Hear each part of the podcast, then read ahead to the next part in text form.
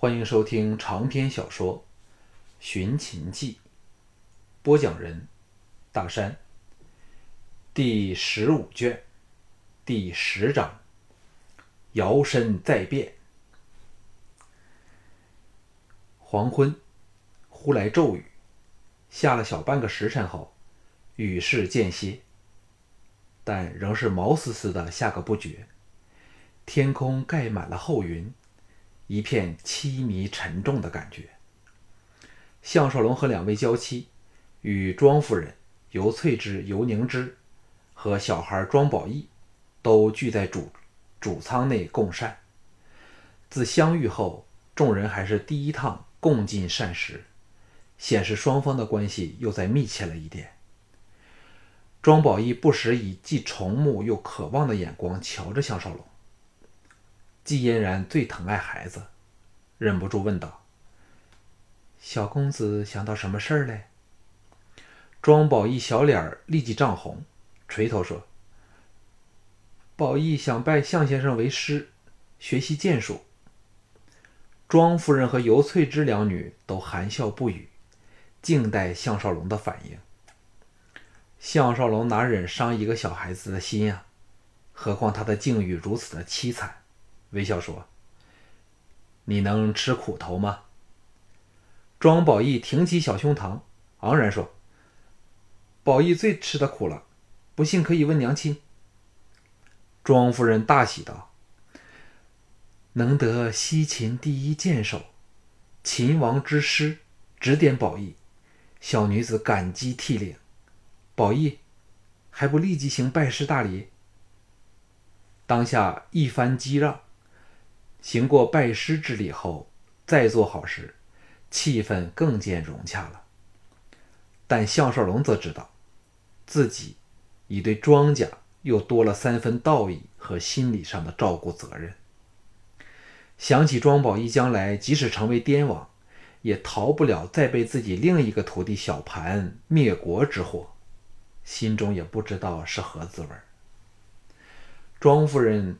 故事不时地把美目往他扫来，尤翠芝两女也是不时地偶送秋波。幸好他们都是出身高贵，否则就更是媚眼乱飞、言挑语斗的局面了。项少龙绝不介意，绝不介意逢场作戏，但更重要的是需尊重季赵两位娇妻，故而无论神态、言语上都小心翼翼，不敢有丝毫的逾越。所以这一顿饭吃的是既刺激，但又有苦自知。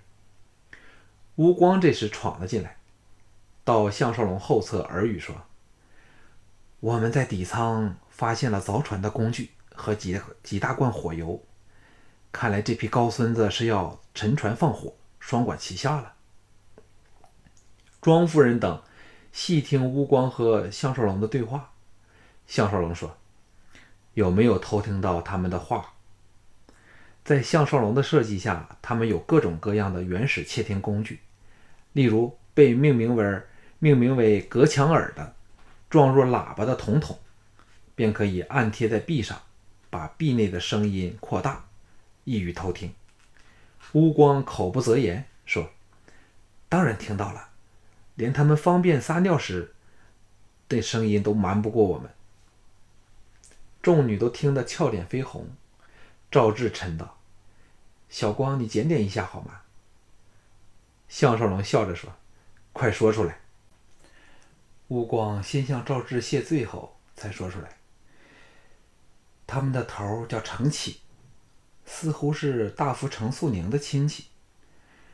听口气，他们早知道夫人们会在这几天经此地到寿春。”故意在这里等了一整月，奉命一个不留。嘿，我也很想对他们说同样的话呢。庄夫人听得脸色微变，低头不语。项少龙说：“还有什么？他们有否说何时下手？”乌光得意洋洋地说：“但当然还有，并且瞒不过我们这些大行家。他们准备了迷药。”放到水里去，把我们迷倒后，便将所有女的侮辱，再沉船放火，手段毒辣之极呀！庄夫人等三女听到“侮辱”这种敏感的字眼儿，俏脸都红了起来。这次连姬嫣然都啐骂说：“乌光，你真是满口污言，失礼之至。”赵志担心的却是另一回事儿问道：“现在我们喝的水有问题吗？”吴光说：“当然没问题，下了药的水都有一阵异味，需用茶味掩饰。待会儿如果他们送壶茶来招待夫人们，就千万不要喝喽。”吴光的低级风趣，令项少龙想起了巫果的高级风趣。不由更想更更加想念赵雅，不知道巫果是否已经顺利的把赵雅迎回了咸阳呢？这个美女实在是吃了太多苦头了。笑骂声中，乌光被赵志给赶了出去。季嫣然则为乌光的粗言俗语向庄夫人等致歉。庄夫人毫不介怀，反说：“光小哥这种人。”方是真性真情的人，道貌岸然、满口仁义的人，妾身见多了，被他们在暗中害了，都不知道是怎么一回事儿了。姬嫣然说：“夫人回楚都一事，应是秘密，为何程素宁却得到风声了，还派人到这里来谋害你们呢？”庄夫人凄然说。现在我都弄不清楚谁是敌人了。这时果然有人叩门而入，跪地禀告说：“小人特来奉上城阳特产安神茶，味道虽有点古怪，但喝了之后却不惧风浪，是府令屈大人特别孝敬夫人和小公子的。”庄夫人装作欣然的答应了。此人去后，项少龙凑到赵志的小耳边说：“他们真合作，我们今晚仍有无限的春光嘞。”赵志哪想到项少龙会在大庭广众前和他说这种顽皮话，登时俏脸绯红。庄夫人看到他们的情景，那对本已水汪汪的美目，更像是要滴出了汁液来。战斗几乎尚未开始，就已经结束了。当项少龙他们诈作喝了茶晕倒后，众贼子露出了狰狞的面目。众铁卫立即以迅雷不及掩耳的手法，把他们全体击倒制服，绑了起来。大船落到他们的掌握里去了。项少龙陪着庄夫人到了甲板上。命铁卫把这批凶徒一字排开，进行审问。江水两岸一片黑沉，雨虽然停了，但仍不见半点星光。项少龙冷冷地说：“谁是程启？”三十名被五花大绑的敌人，想不到他们竟然知道程启之名，岂敢愕然？但仍然人人紧抿着嘴，没有说话。一副，难道你是敢杀我吗？这种神气。项少龙暗叹一声，低声向庄夫人说：“夫人，请转过头，不要看。”庄夫人坚强地说：“我不怕。”项少龙打出手势，守在俘虏后的乌叔一脚踹在其中一个人的背脊上，那人由于手足均被绑在一起，立即。踉跄前跌，滚倒地上。项少龙身旁抢出了金扇，用脚挑得他仰躺在甲板上，将的一声拔出长剑，在他眼前比划着说：“最后的机会，谁是程启？”那人仍不肯屈服，呸的一声，露出了不屑的神色。金善冷笑一声，长剑猛挥，那个人立即咽喉血溅，力毙剑下。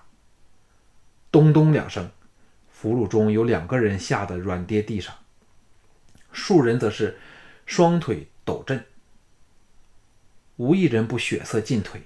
想不到对方狠辣无情至此。庄夫人也看得俏脸煞白，想不到真会杀人，下意识的把娇躯靠向了项少龙。金善若无其事的在被杀者身上抹拭剑刃血渍，才让人把尸身拖往一旁。庄孔等庄夫人的侍从都瞪大了眼睛，呆在当场。虽说在这个时代，对武士来说杀人绝非什么大事儿，可是金善那种在杀人前后都漫不经意的态度，却对敌我双方都带来了很大的震撼。项少龙当年挑选十八人当随身铁卫时，其中一项要求就是坚毅的心智，只有不怕杀人和不怕被人杀，才有资格入选。在这弱肉强食的时代里，对敌人的仁慈，就是对自己的残忍。如果今次被擒的是他们，想这样痛快的死掉也是没有可能的，特别是季兆这些美女们。项少龙指着另一个人，淡淡的说：“谁是程启？”那个人双腿一软，学先前两个同伙般坐跌在地上，眼光却望望其中一个特别粗壮阴沉的汉子。那个汉子知道露了底，移前稍许，大声说：“不用问了，我就是程启。若你们敢……”砰的一声。乌光一脚踢出，正中他的下阴，痛得他立时虾弓般的弯倒地上，痛不成声。项少龙笑道：“带他到舱底，大刑伺候，看他口硬到什么时候。”当下，乌叔、金善两个人兴高采烈地押着他去了。其他俘虏人人脸如土色，浑身发抖。项少龙说。把这些人分开审问，然后再对口供。谁有半句谎言，或者是故意隐瞒，立杀无赦。庄孔等人一拥而上，和其他铁卫把俘虏带到了不同的角落审问去了。庄夫人的娇躯软弱无力地靠贴着项少龙，轻轻地说：“到今天。”我才见识到这种雷霆万钧的手段。先夫以前对人实在是太容易心软了。项少龙轻拥了他香肩一下，柔声说：“先回舱歇息吧，明天早膳时会有审讯得来的消息的。”庄夫人像是很留恋挨着项少龙的感觉，低声说。怎么处置这些人呢？项少龙苦笑说：“我很想把他们全数释放掉，但这却是最愚蠢的行为。尤其是他们见到了我们的手段，会生出疑心。庄夫人应该明白我的意思吧？”天亮时，船上再没有半个俘虏了，血迹都被洗刷干净。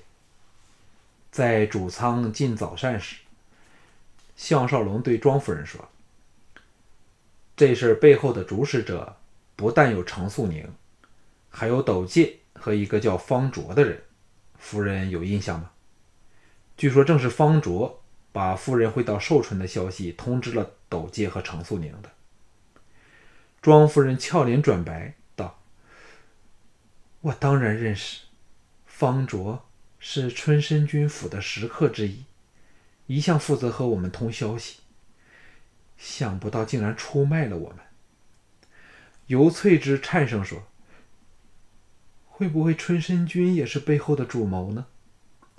庄夫人坚决摇头道：“春申君绝不会这样做。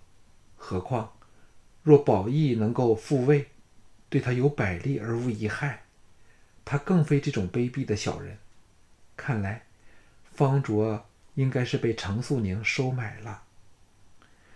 姬嫣然说：“程素宁和斗界为何要置小公子于死地呢？”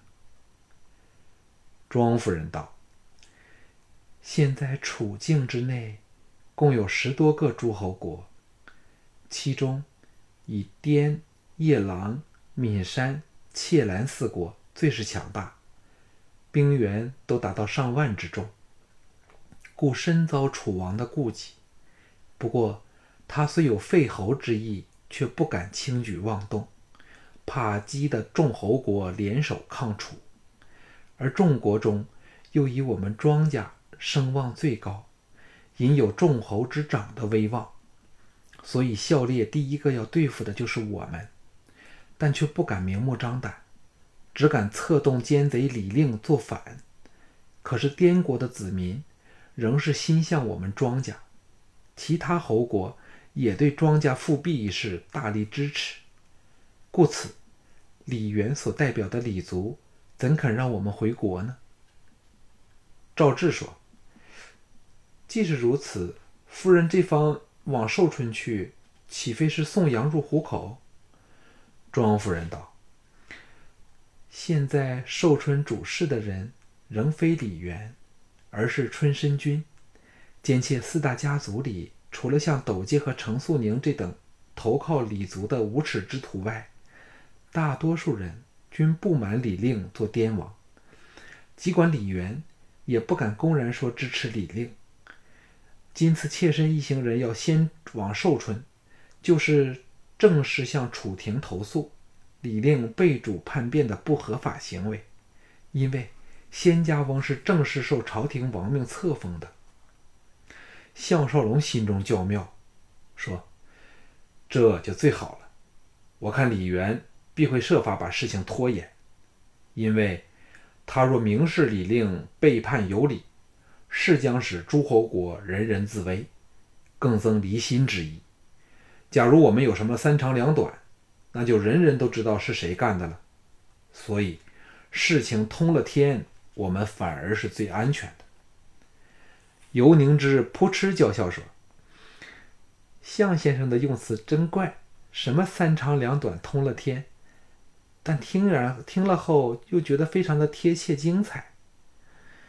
项少龙当然知道自己这个问题，含混的混过去说：“这几天我们该可以轻松一下了。”庄夫人笑着说：“不该说为你装扮的时间到了。”项少龙坐在仓房内的梳妆台前。看着铜镜的反应，鼻端嗅着尤翠芝和尤凝脂的体香、衣香，如入众香之国。尤翠芝亲热地按着他两边的宽肩，跪在他背后，从左肩膀探出头来，陪他看着铜镜的反应，说：“娥姐并没有夸大，我们两姐妹。”曾师从楚国第一化妆巧手苏六娘，任何脸孔到了我们手上，都可变颜为赤，变赤为颜。项少龙感到他的酥胸慷慨地压在背上，大吃不消，又不好意思叫他挪后一点同时老实说也很觉得享受，唯有道：“可是我是男人啊。”坐在另一侧，正翻弄几个化妆箱的尤凝之娇笑说：“楚国的男人最爱装扮了，我们以前每天都给大王装扮呢。”说罢，神色微暗，显然念起了先夫。尤翠芝说：“敷脸的粉大致可分两类，一种是以米粒研碎后加入香料而成。”另一种是糊状的脸汁，叫做铅粉，后者较能持久，所以只要我们每天给你敷面一次，保管没有人把你认出来。项少龙暗想：难怪“粉”这个字是从米和分而来，原来这个时代的粉是用米做的。嘴上应道。难道没有人见过万瑞光吗？尤翠芝对项少龙是越看越爱，差点把脸蛋儿贴在了他的左颊，媚眼如丝地说：“万瑞光是滇人，属最大的滇南族。娥姐便是滇南第一美人儿。娥姐还曾随先君到寿春见过楚王。万瑞光在逃秦之前，则从未试出试着踏出滇南半步，连李令都没有见过他。在寿春想找个认识他的人，就太难了。项少龙心想：难怪庄家这么得滇人的支持，原来是用了和亲的政策。庄夫人不用说，都是族长之女那类有身份的人，难怪楚人这么怕庄宝义回滇了。尤凝之来到了项少龙面前，仔细端详他的脸孔。项少龙说。还有三天才到寿春，两位夫人，不用立即就动手吧。尤凝之媚眼一抛，嗔道：“我们要试试哪种方法最能改变你的相貌吗？还可能要特别的配方，几天的时间怕都不够用呢。”背后的尤翠芝吹了一口气到他耳朵内，低声说。不欢喜我们姐妹侍候大爷吗？我们学过推拿之术，最懂得侍候男人的了。说完，就在他的肩肌处搓揉起来。无可否认，那是非常高的享受，而且他肯定是此中高手。项少龙不由自主的哼嘻哈作声。尤凝之娇媚的横了他一眼后，取起一个小盅，不一会儿。弄了一小杯浆糊状的白色东西，用小玉杵搅拌着说：“你的皮肤比较黝黑，待奴家为你弄成好像很久没有见过太阳的样子，那别人更不会起疑心了。”接着，小心翼翼地把铅粉抹到他脸上去，凉森森的，加上他纤柔的玉指轻轻的抚揉，项少龙一时。不知人间何事。背后的尤翠芝和奶妹商量着说：“我看最好用胭脂把她的脸色改淡一点眉毛则加粗一些，再染了她的胡须，就更妥当了。”项少龙大吃一惊，说：“若日后改不回原来的样子，岂非糟糕之极？”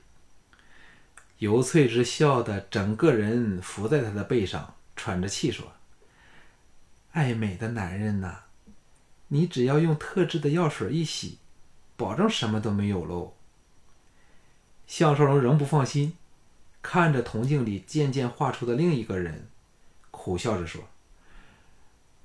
若我变成了个浓妆艳抹的男人，休想白天出街喽。”两女笑得弯下腰去。尤凝之则乘机埋首在他怀里。尤翠芝说：“最高的装扮之术，就是使人不觉得上了妆。不信，你就看看我们和娥姐吧。”项少龙看了两女几眼，果如他所言，并不觉得上了浓妆，放下心来，专心享受两女香喷喷的服务。尤凝之给他弄好了面妆后，开始为他画眉，情深款款地说：“向先生是我姐妹见过的男人中最守礼的君子。不过，知否奴家姐妹都心甘情愿地侍候相爷呢？”后面的尤翠芝开始为他解头上的英雄巾，闻言说：“想起到滇后，我们便要和相爷分开了。”奴家便有神伤魂断的感觉，但念到仙君对我们情深意重，奴家的得失又算什么呢？项少龙想不到他们会公然示爱，同时也有点感动。如果没有遇上他项少龙，庄夫人一行是必死无疑了，而且三女会受尽凌辱。但。三女为替先夫复国，仍然义无反顾地返回楚国。只是这种忘我的勇气，已叫人肃然起敬了。正不知如何回答他们时，庄夫人携赵志进来看他。赵志差点就认不出自己的夫君来了，大雅说：“翠姐和宁姐却是神乎其技，看来我和嫣然姐也该改变一下样子了。”庄夫人说：“你们只要把头发染得花白一些，看来年纪大上十年左右，再加上面巾，保证无人可以认得出你们来。”项少龙看着铜镜里的自己。信心不断的增长着，暗想：就算面对面的撞上李元或者是田丹，如果再换上了滇人的装束，保证对方认不出自己来了。